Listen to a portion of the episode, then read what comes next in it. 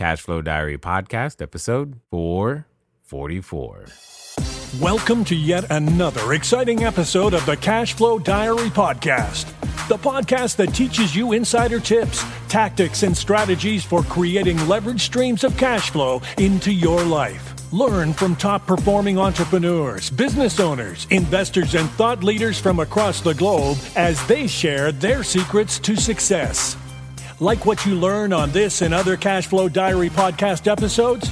Go to learninvestingnow.com and sign up to receive powerful tips and information that will help you succeed as an entrepreneur and investor. Now, here's your host, investor, entrepreneur, business owner, educator, speaker, author, and master facilitator of Robert Kiyosaki's cash flow game, Jay Massey. All right, ladies and gentlemen, welcome to another episode of the Cash Flow Diary podcast. And I'm your host, Jay Massey, and I'm glad that you are here today because you know, one of the interesting things about being in business, building cash flow, going out there to do something is because you usually do these things because you actually want to do something else. You're like, hey, if I built a business, I could then go, you know, run with the bulls, or then I could travel, or then I could do this, or then I could make a difference in these ways. What would happen if you actually made a business out of making things happen for other people that just seemed impossible. You're like, Jay, what are you talking about? What what if you wanted to visit the International Space Station? Do you know someone like who could help you with that? Or what about you wanted to to trek on a luxury safari in the Amazon and the Serengeti? Uh, what if you wanted to go on the legendary sardine run in southern Africa? Or what if you just wanted a walk on role in a hit TV show? what if you built a business around doing those things for other people? I'm sure right now you're like, that's not possible. Well, today's guest says it is. His name is none other than Steve Sims. He's the founder and CEO of The Bluefish and the author of the new book, Blue Fishing The Art of Making Things Happen. And you already know I like that title. So, ladies and gentlemen, here's what I'm going to ask you to do I'm going to ask you to put yourself in that mindset of, you know what, the things that I've thought were not possible, here comes a guy who makes them possible. Not only possible, but he increases them to make them probable. And now it's time for you and I to listen, to take notes, to understand, to hear the lessons so that we can duplicate and make our dreams come true as well. Help me welcome Steve Sims. Steve, you there? I am. That's a hell of a build up, though. Thank you. way.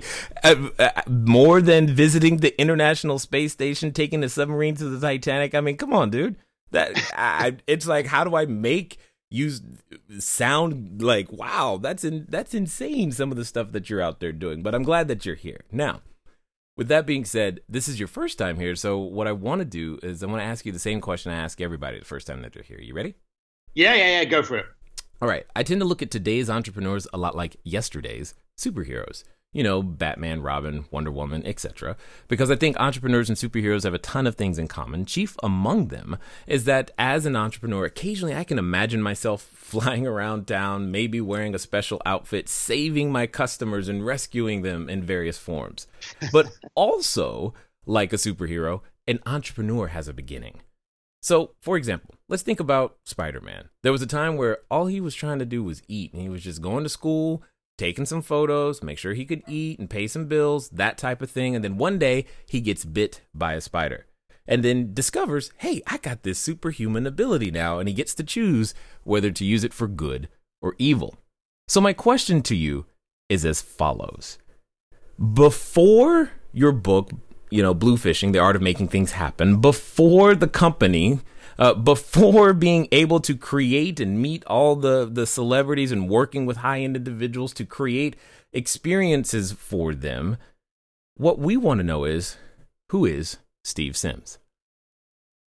Wow, well, that's very easy. Um, I was and am an uneducated East London bricklayer. Nice.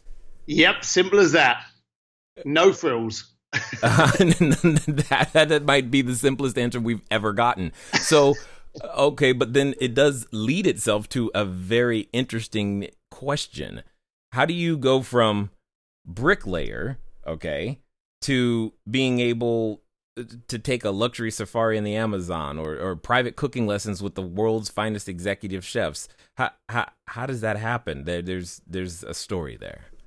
Yeah, um, it happened one day, and it was it was very vivid to me, and it still is. Um, I was a bricklayer at the age of fifteen. I left school, worked on my dad's construction firm. I went up a ladder, and uh, on the scaffolding, laying bricks, was my dad, my cousin, my uncles, my nephews everyone lined up and I saw my family tree. And my granddad was there as well. I remember mm. seeing my entire future mm. laying bricks. And at the age of like, you know, I think by this time I was maybe like 17 and 18 and questioning everything like most teenagers do. I was like, is this it? Is this it? And it really hit me in the head. Is this my life? And I remember starting to ask a lot of questions, aggravating a lot of people because people, if people are stuck in that life, they kind of don't like it when people try to break out. So there's a lot of naysayers out there. Um, and so I was saying, hey, you know, why didn't you do anything else? They'd be like, oh, this is my. I wanted something different. So I went for the polar opposite. I actually went from bricklayer and tried in the 80s to get a job as a stockbroker.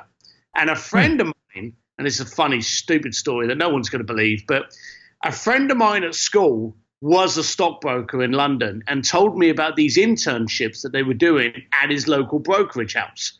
So one day I actually went along and applied for an internship wearing my dad's suit. now, when I got to the bank, the reason there was internships was because they were sending off a whole bunch of them, established stockbrokers, to Hong Kong. When I turned up at the bank, I actually jumped in that room and pretended as though I was there to listen about the. And I actually sat there eating uh, all of the buffet breakfast, just enjoying this experience of being in a sandpit. And you talk about entrepreneurs. The beautiful thing about entrepreneurs is we get to play in other people's sandpit. We get to try different things. And I think that was one of the first times I realized that I was an entrepreneur and the fact that I like to go through doors that maybe I shouldn't have gone through just to see what it looked like on the other side, you know, inquisitive nature.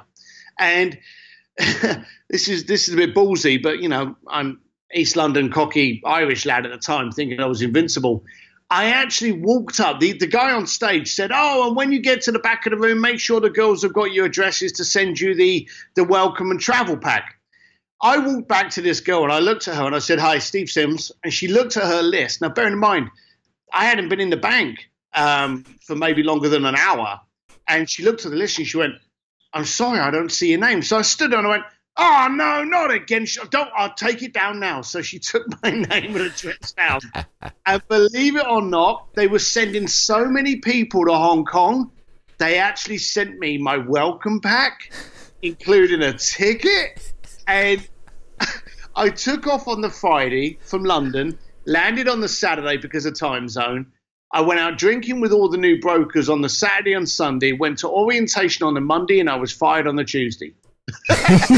yes. So, so, now I'm stuck in uh, stuck in Hong Kong, um, and ended up getting. You know, I'm a big, big, ugly lad, so I ended up getting a job on the door in Wan Chai, which was the clubby area mm. of uh, Hong Kong. And then I just started kind of like mingling with people and thinking, well, all right, I'm out of the bricklaying world now what's next? That's um, for sure. Yeah, and so I just started throwing some parties and networking, and, and it just grew from that. People would go, "Oh, can you do this?" And because I had nothing to lose, I'd be like, "Yeah, it doesn't sound too hard. Let me have a stab at it. I'll try it."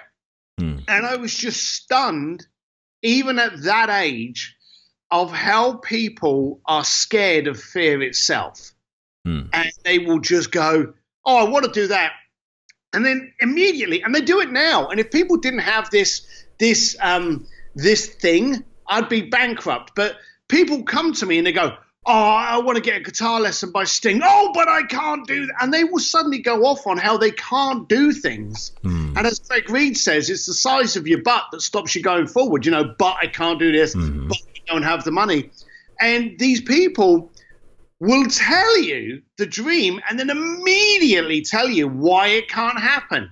And I look at it and I go, well, why can't it? You're spending so much energy on thinking up reasons that it can't mm-hmm. but thinking of reasons that it has to happen. and it just bewildered me. And I think my biggest my biggest luck was how uneducated I was as a child. That mm. I didn't have the foresight or I didn't have that fear at that time. And of course, as I've got older, I've realized that, you know, it is fear itself. And I now class myself as educated because I travel and get to do so much. But I'm sure as hell think at school and uh, schooling had nothing to do with my education. Totally understood and agreed with you there. What I what I'm finding interesting though is that your perspective on concepts like fear, for for example, are definitely something I think everybody's going to be able to relate to because there's a number of us who will say will say things like like you're talking about hey we might you know do it in revenue terms. I just want to start a business. I just don't want to be you know at, at, this job any longer. I, I just don't want to do this and but i can't go earn a million dollars. I can't do two million. I can't do ten. Uh, because i you know and we have this long list of reasons why something won't work. But you've built a business around finding out to ways to make the things that we say won't work work. So I have a question for you. Where does that that extra little bit of courage comes from? Because starting any type of business is a challenge, um, and that's when the customers are obvious.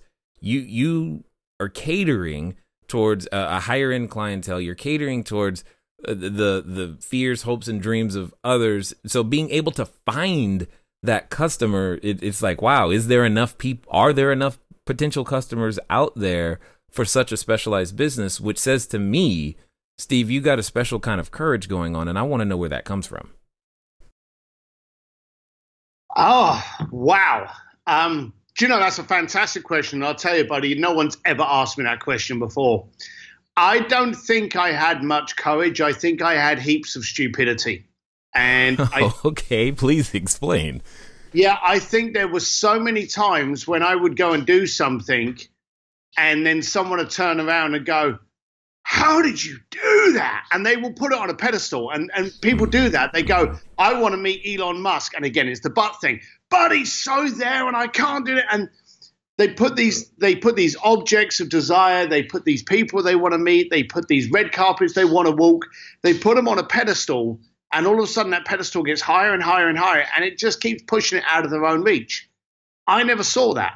And like i had a client a couple of years ago wanting to get married in the vatican by the pope. And as far as i wow. was concerned the vatican was a massive location yes. But at the end of the day it's a venue if I said to you, "Oh, I got someone married in a venue," you're no longer in awe of that. You're no longer glamorizing that. That's no longer out of your reach. If I said to you, "I did it in your local church hall," you'd be like, "Oh, great! Congratulations on the couple." Call it the Vatican, and all of a sudden, everyone gets deer in headlights and gets terrified. I always broke it down, and I always everyone says, "How do you eat an elephant?" You know, inch by inch. That's what I do. I look at it and I go, "Well, okay." You want a, you want a, a piano lesson with Elton John? Great. Okay. First thing is you need a piano. You know, so it, it just break it down to the smallest element and simplify it um, without the paralysis by analysis aspect. So I think right in my early stages, I never had the education. I was ignorant to this fear. I was very questionable. Why can't it happen? And I was very keen, and I mentioned this in the beginning of the statement. I couldn't understand or acknowledge why people would put so much effort into it into coming up with really spectacular reasons for it not to happen as opposed to the reason why it must happen. And that was a mindset that i think i had um, before i realized how powerful it was for me. Yeah exactly. I, I can i can see how that can play to your advantage. So let me ask you this question then. Today when you talk to your clients or just look at the the human population in general uh, I would imagine that you see a, a number of individuals that just put unnecessary boundaries and limits on themselves.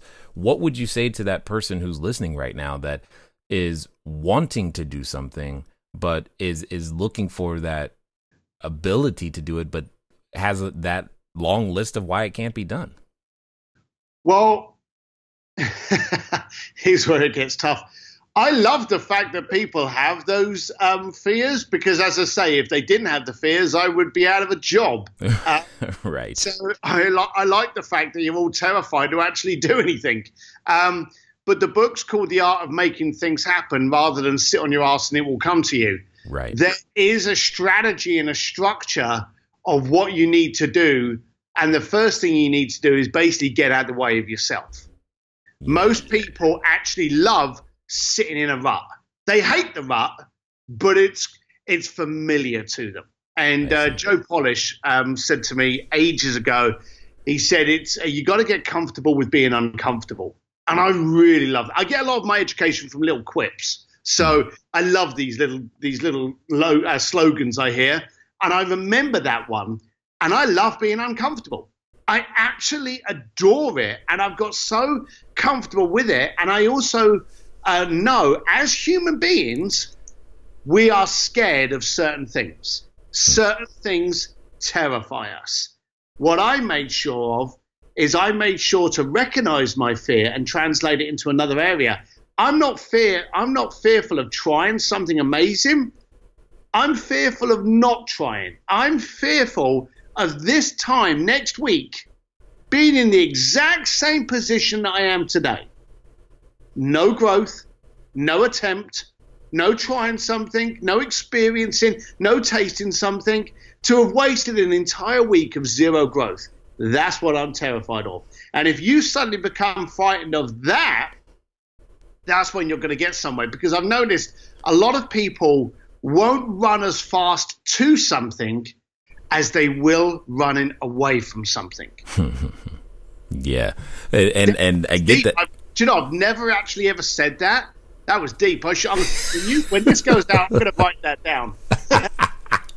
this is good but that but that's what i'm talking about is that there's a there's a deeper level of understanding simply because of what you do yes i, I get the competitive advantage or, or, the fact that your business exists to because we're afraid but all businesses exist because there's a problem that the customer has and hasn't figured out how to solve um, so, which kind of leads me to why would you take the time to write a book and tell us how to make stuff happen?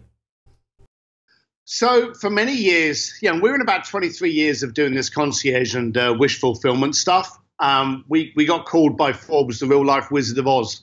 Basically, if you can dream it and afford it, we make it happen. Um, I have done tons of TV, radio, speeches on the world of luxury. And many, many times I've been approached and like, oh, you should write a book and, you know, tell us about the A-list celebrities you deal with and the, the rich and famous and the people that own countries that you deal with. If I wrote a book on any of those clients, I'd be dead by cocktail hour. Um, and in none of my media do I ever mention the clients' names. I mention the experiences, never mention the clients' names. So this was always a, a no starter for me. Something happened in about 2007, between 2007 and 2009, where a lot of people started approaching me going, Hey, I want you on this stage. I want you on this TV show. I want you on this podcast. But can you do me a favor? I don't want you to talk about what you did at the academy or what you did with Ferrari at Monaco. I want you to talk about how you made that connection. How did you do X? And all of a sudden I started speaking to a lot more entrepreneurial groups and then realized that 99% of my clients were actually entrepreneurs. So without realizing it, I was talking to like minded individuals already. Um, and then it was a couple of years ago, maybe four, four, five years ago, Jason Gaignard had me up on stage in uh, Mastermind Talks, uh, that brilliant thing um, in Canada. And uh, I spoke on stage about, you know, how I communicate pe- with people by handwritten notes and using hotel stationery. And then after that, I met up with um, Tucker Max, who said, you know, we've got to get you in front of someone about doing a book. And I said at the time, I don't want to do one on luxury and hotels and, you know, travel and experience. He went, no, no, no, no, no. This needs to be a dummy's guide to doing something. You know, a unscientific, non-rocket science, basic, primitive – how do you do this? What are the steps? So he actually introduced me to someone, and then, uh, quite shock horror, they introduced me to Simon Schuster, who bit my arm off and said, "Let's do it." So um, I'm now sat with one of the biggest publishing houses in America, North Star Simon Schuster, And uh, Michelle Martin, good girl, appreciate it, thank you, um, backed it, and we uh, we went about writing a book that would give you a few of the little kind of like cocktail stories of how we did something, but more importantly, breaking it down into a playbook of this is what we did with this. You can actually use the exact same steps in branding your plumbing company or trying to get a relationship or a job or try to reach out to a celebrity or how to establish better ROI on relationships, how to communicate. I really rant about communication because we have so much technology now that people think teaches us how to communicate. It doesn't. It's just dilutes. It's like putting water in a gas tank. You are diluting your ability to build a relationship by the inefficient means in which you communicate with each other today. And I put a book together so that if I phone up the Vatican, if I phone up Elton John's crew, if I phone up, you know, Formula One, they take my call because I've established the relationships. And I felt it was time that I tried to give to others what I did. Um, and so I don't want to kind of like sound as though I'm kind of like riding around on a floating carpet, but I really wanted to see how much of my experience I could actually put out there to show people look, if a thick ass lump of an Irish bricklayer can do this, you're out of excuses already. totally understood. But but really quickly, um, if I wanted to go float on a carpet, you you could make that happen, though, right? Absolutely. You just tell me what color carpet. so speaking of which, what would you say has been some of the like what are like the top three not not necessarily the craziest but the top three experiences that you've created that you personally enjoyed and went and stepped back and like, wow, I, I can't believe I made that happen. Hello there, entrepreneur. This is Jay Massey. I know that if you've ever gone over to the site, cashflowdiary.com, you may have asked yourself, where on earth do you get a domain name from? Especially as you are beginning to build your bigger, better, better business, you need a web presence. You need the email address. You need a way for people to contact you electronically so that you can stop doing the at gmail.com game. Well, the good folks over at GoDaddy have definitely supplied us with every domain that we have ever used. So, what I want you to do is I want you to go over to trygodaddy.com forward slash cashflow diary. Again, that's trygodaddy.com forward slash cashflow diary because it's a quick way for you to get set up to capture your domain name the exact way that you want it. They got easy search functions, and most importantly for you is that you'll be up and running today. As I said, once you get started, stay started. Don't let small little obstacles of how to get your own domain name going stop you. So again, go to trygodaddy.com forward slash cashflow diary and let's get back to the rest of the story. Um, top three. God, you put me on the spot. I won't waste too much time, so I'll try and. All right, so I've got three. All right. Um, I have a phenomenal relationship with Elton John's crew, and we've partnered every year uh, for the Elton John AIDS Foundation Oscar party uh, in Hollywood. Hmm. This gives me a great chance to just walk the white carpet. They have a white carpet, not a red carpet. Gives me the chance to walk the white carpet with fantastic people uh, celebrities, A list, and also a bunch of Bluefish clients. So I love being part of that. Every year I go to, to that Oscar party, and I can't believe I'm walking down the carpet with Elton John and Steven Tyler and all these people. It just it just mind-boggling. I'm still that Irish kid from London on a motorcycle, so that I've never grown up on there. Um, one of the ones, so that's a relationship I really cherish. I'm trying to give you three different categories of answers. Um, an experience that I put together, which still wakes me up in cold sweat, was when a client of mine asked to have a dinner in Florence. So we actually took over the Accademia. And for anyone that doesn't know, the Accademia is the museum in Florence that houses Michelangelo's David, the most famous statue in the world. And we kicked everyone out and set up a dinner party for six people him, his girlfriend, mum and dad, and a friend and his wife six people had dinner at the feet of Michelangelo's David in a museum that was completely empty at about 9.30 at night. And then during the dinner, I had Andrea Bocelli come in and serenade them. What? So, yeah, that was kind of cool. um, so I did that. That was that was one that still wakes me up. Um, just being able to walk around a museum at midnight You know, Right. it's just phenomenal. Um, I'll tell you a funny story quickly. As as we're uh, on the front of the Accademia, are these two massive wooden doors, and there's these brass plaques in different languages. Now, I'm on the front door as the catering staff are coming in. They're loading a piano in. We've got a string quartet lining up. All the catering staff and the table and the chandeliers and the flowers. It's all coming through, and I'm stood with the security.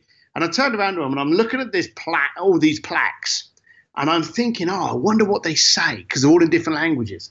So I said to the guy, I said, oh, I see all these really old plaques. You know, what are they saying? The guy looks at me, and I won't try and impersonate an Italian language for fear of death, but um, these, the guy looks at me and he said, they all say the same. And I said, oh, what's that then?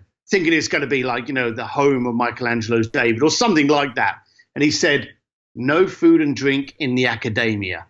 And every single one of them said the exact same thing in a different language. And there's us loading in with all this food. And I just roared. So that made me giggle. Um, that was a, obviously a big, expensive, over the top thing. But I have to finish on one that still makes me cry. And thankfully, this is not on video, so you can't see a grown man. I've got a client that's uh, been married for many years. He's been a client of ours for about 12 of those years. And he contacted me a few years back to celebrate his 20th.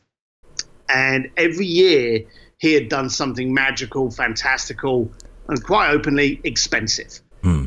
One year he actually asked me, could we do something wonderful, brilliant, impactful? It was that last word that changed the tangent of where we needed to go.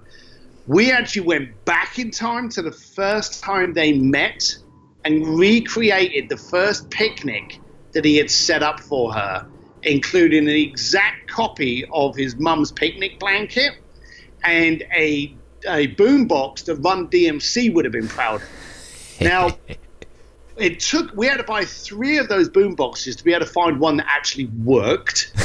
Um, right. So it was really cheap. Bear in mind, this guy spent 50, 100. I think the most expensive was like about 400 and something grand, you know, for, for a weekend.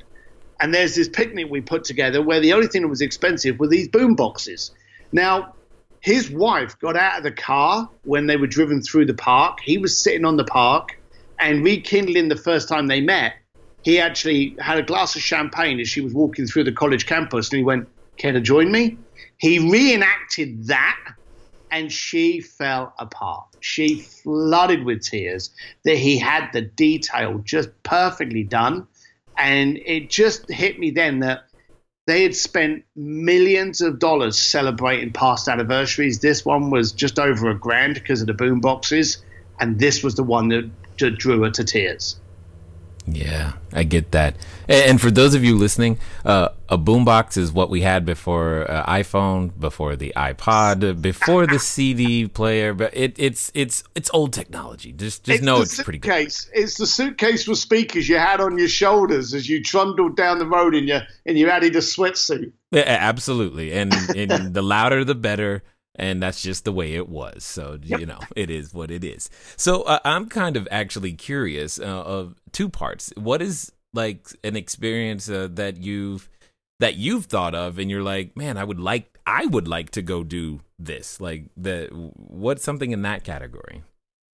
23 years later, I don't have any. Um, as a kid growing up, I always wanted to go to like the Monaco Grand Prix, or I wanted to go, you know, red carpet in a in a celebrity thing. And you, you have all these kind of things, you know. When I was a kid in London, I wore jeans, black t-shirt, and rode around on motorcycles.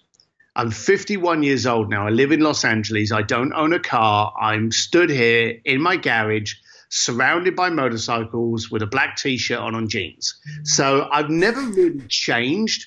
The quality of my bike is better now. I'll appreciate that. Um, but um, I'm actually an incredibly dull person. If it wasn't for my clients, I wouldn't do half of the things that I do because I like to barbecue. You know, I adopt dogs, too many of them. Um, I got three kids. I like some of them. So I just I don't do a lot, but what I do like that I get to live vicariously through is when I get someone contact me that goes, "Hey, I really want to do this. in Poland. I really want to do this in Ginza, Japan. Oh, I'd really like to do this in Malaysia. Could, could you fly over Tuesday and we'll, we'll talk about it? That's when you go, hell yeah, why not? So, and I really enjoy that life. So I get, I get to live other people's dreams. And I tell you, there's no better drug of choice than watching someone's passion just absolutely I won't say explode, but implode. They just they just can't contain themselves.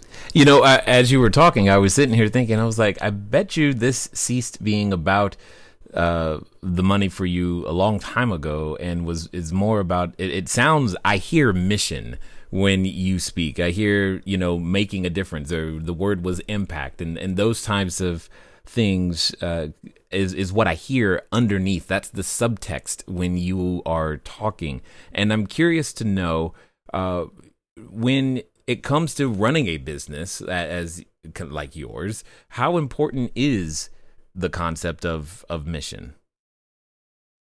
Mission's everything. The first time you screw it up is when you start looking at it as a as a money maker. And like all entrepreneurs, we start.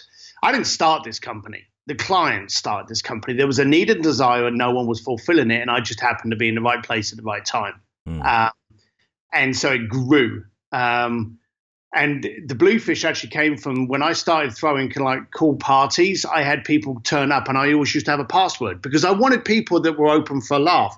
I didn't want any kind of like trust fund, you know, um, a holes. Mm. Uh, and so, you know, I would send someone the location. I would give them a password and I would say things like name two of the Teletubbies or finish this sentence one fish, two fish, red fish. So I would have people that, that owned, you know, countries come up to the door and go, bluefish. And we would let them in. And that's how it started. The second that it started doing really well, um, I screwed it up. I tried to rename the brand with something prestigious. I actually tried doing a flashy business card. No one wanted it. While I kept it primitive and impossible to misunderstand, that's when people wanted it. So the whole concept of that grew. And then as soon as I started going, okay, we need to make money on this and we need to do this and we better do it. Again, you screw it up because as entrepreneurs, we tend to get good at something and then just seem to mandatorily F it up.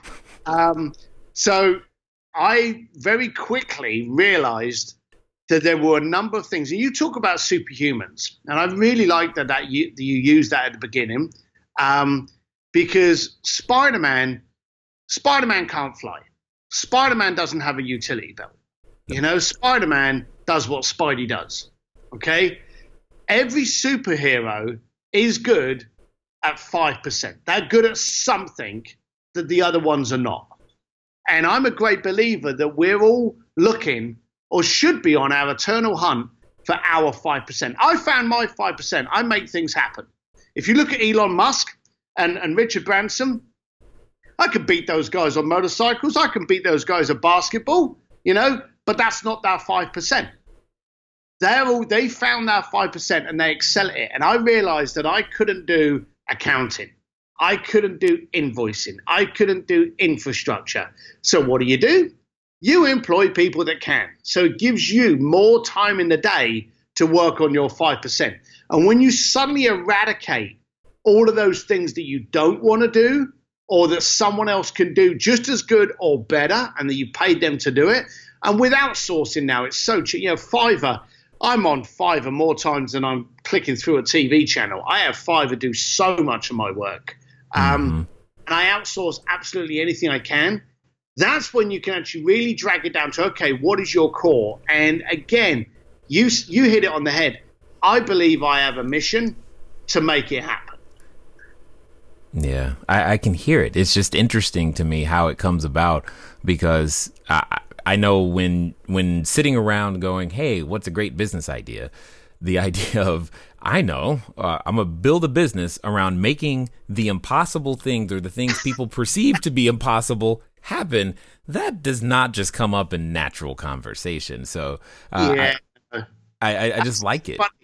no one, a lot of if they don't know, like my website doesn't have a phone number.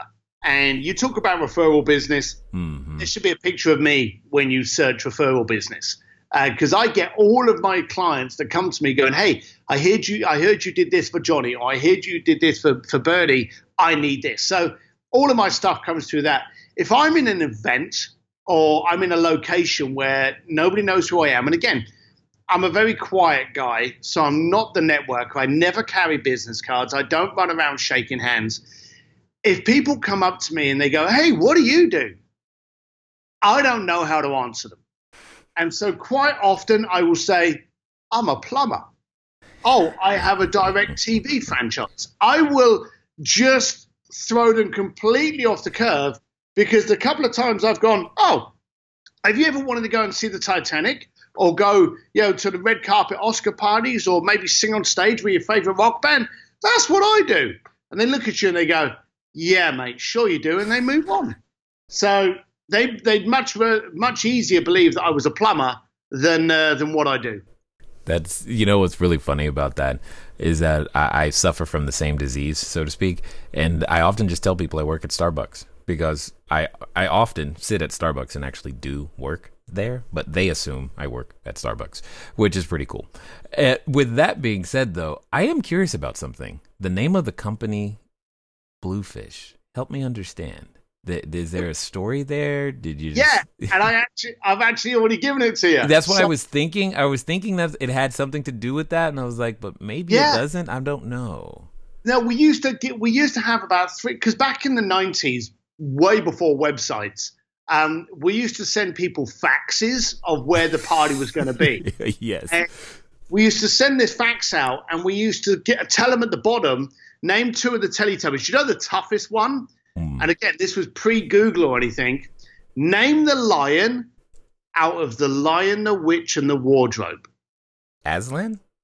Oh, well done. I would have so many people come up to the door, and I used to be on the doorman. You know, again, yeah. being the, the big guy I am people would come up to me and they'd be like, I don't know. Um, is it Robert? And, you know, because they were so much up for a laugh and they never had their head up their backside, we'd be like, you're wrong, but you're in. Have a good night. And it was that kind of thing. So for us, that password thing was just a little filter. We would get people turn up at a party and go, I'm here for the party. Yeah. Uh, no party here, man. And I would just look at my fellow meathead and I'd be like, hey, John, do you know if there's a party? No, I don't think so. Of course, there's a crowd of people behind him. Going like, and we would just blank the guy. And then the next guy would come up to us and go, Tinky Winky Po, and we'd say, in you go, buddy. And so when we when we were doing this, the first time it happened, I was actually called into a bank. Believe it or not, I actually thought this bank was going to give me a job. So I got this phone call, and the manager of the bank wanted me to come in. And I'm thinking, yeah, I'm going to be a stockbroker after all. This is great. This is wonderful. And I went in there, and he sat me down. He got me coffee, and he went, "We have a client. She was a princess. She went to the party the other day, and she would like Bluefish to handle one of her parties." And I was sat there, and I was like, "Oh, that's great." And I was sat there thinking to myself, "Who the bloody hell is Bluefish?" and so I'm still sat there thinking he's going to tell me about this job Right. And then he went, "So are you going to contact her?" And I went, "Me? What? why? Why me?" And he went, "You own Bluefish, don't you?" And I went, "No." He went, "She went to a couple of parties and she said it was a Bluefish party." That's and it suddenly dawned on me that people. So when we realised that people were actually starting to talk about it, that's when we went out and tried to rename the company, set it up, and we had this ostentatious name and we had this girl answering the phone and stuff, and people would answer the phone, and she would say, and they would go, "Oh, is that that Bluefish company?" And the lady would be like, "Oh no, we are called Trianon," and they'd be like, "Now we're looking for Bluefish," and hang up. Mm. So it was about six months later that we dumped that company and just went back to being Bluefish, and um, that's how the the thing came out. And that was the beauty because Bluefish, and again, this goes back to the uneducated element if you launch a company, you will spend weeks, months, maybe even a year thinking of the title. We now had a title that meant nothing. You know, if you think of luxury lifestyle concierge, real life Wizard of Oz, you don't think of calling it a fish. Yeah, and not so, a blue one anyway. no, exactly. So the whole point was that we were able to actually bring a meaning to something that didn't have a meaning that i mean what's really interesting about that is it's, it's almost just understanding that a lot of the answers that we as entrepreneurs are searching for our customers have them if we're only listening and the the fact that you listened i mean yeah i get the fact that you oh let's go do it right is probably what you were thinking and then you're like hey but you you still knew enough to listen to what your customer had to say and, and, and you pivoted back towards that. So and I think that's great. So um really quickly, I'm curious to know for those of you uh, for those that have listened this far, what would you you know because here's what I know. There's a number of people listening right now that are like, "Man, I want to know more about what he's doing, what's going on, how can I get in contact with him, maybe even pick up a copy of the book. What's going to be the best way for them to track you down?" Uh, I've got a website, Steve D Sims. That's S I M S dot com. Uh, that's got a bunch of stuff on my my bio background. I've also got a bunch of podcasts. This one will be on there, videos, and it also talks to you about my book on there as well. Got it. Perfect. Perfect. So as we end up here, I have a question for you because I'm I'm really want to hear the answer. Um, let's let's pretend for a moment that someone listening, you know, they're they're standing at what I like to call the precipice of the decision. That maybe they're even in front of the superhero outfit store, and Steve, they're going, you know what? I'm gonna put on that entrepreneur outfit. I'm gonna pick out my cape and tights. I'm gonna do this thing. And you know this to be very, very true at the moment, at those moments, there's often a companion with us, and that companion comes in the form of a voice. And that voice often reminds us of why we can't do it, how it won't work, who are we to think that we could ask for such a thing. And for some people, they're even related to that voice. So, my question to you is as follows Let's pretend this time they're actually going to do it. And not only are they going to do it, they're going to take action within the next 24 to 48 hours of uh, and and because they want to proceed towards making it happen. So my question to you is what what would you suggest that they do? Wow, that's a that's a big lead up to to a question. What they so I think I need to refine that question. What would I suggest they need to do to what? Do that goal? Do to that- begin, yes, to begin making things happen because that's what you do. You All make right, so I am I am a um okay, so here's a true story. I had a client that wanted to get married in the Vatican. The first thing I did was I phoned my local church. Because I thought surely a Catholic person's going to know more than me. Now I'm Catholic, but I thought surely if you go to a church, they're going to give you one step further. I'm a great believer in breaking it down to millimeters. And so if there is something that you want to do, if you have that dream, and you know the whole thing, you've got to know the goalpost, otherwise you're never going to hit it. Now the goalpost can change the closer you get, but you first of all got to have something in focus to be able to hit it. So the first thing you should do is make sure you do something this second that gets you one millimeter closer to your goal and starts that momentum. And the beautiful thing about momentum is that once it starts, it's much easier to keep going. And quite simply, will bowl through anything that gets in your way. So if you've got a dream of owning a florist store, then pick a name out and buy the web domain. If you want to own a uh, consulting business, who do you want to be compared to? And start getting those on in your, in your vision board. You know, if you want to set up a clothing line, go and buy yourself a, a needle and thread. Do something minute that gets you one millimeter closer than you were 10 minutes ago. Excellent. Well said. I, I love that because there's so many times where we can read ourselves into oblivion and keep trying to think about what I'm going to do next as opposed to actually taking some action steps. And I just want to be the first uh, to say thank you for, for doing what you do, for making the impossible probable, and, and, and more importantly, getting it done. And and just knowing that that hey, this is the this is my zone. This is what I'm supposed to be out there doing. And I really appreciate you taking the time to share your knowledge, your insight, as well as your wisdom here with us today at the Cashflow Diary, sir. Cheers, buddy. It's been it's been good. I've had fun. Great questions. All right, ladies and gentlemen, you know what time it is. It's time for you to move at the speed of instruction. What does that mean? That means get over to his website. That means pick up the book. That means do something. And that's what's exciting. Here's the cool thing. One of the most fun things I can I have ever done and I believe you can ever do is to think about those things. Let, just put yourself in a space and go, "You know what? If everything was possible, what would I do?" And start writing that down and figure out some of the things that get you excited and just take one millimeter step closer to it. Ladies and gentlemen, it's been fun talking to you today. I look forward to talking to you soon. Until next time.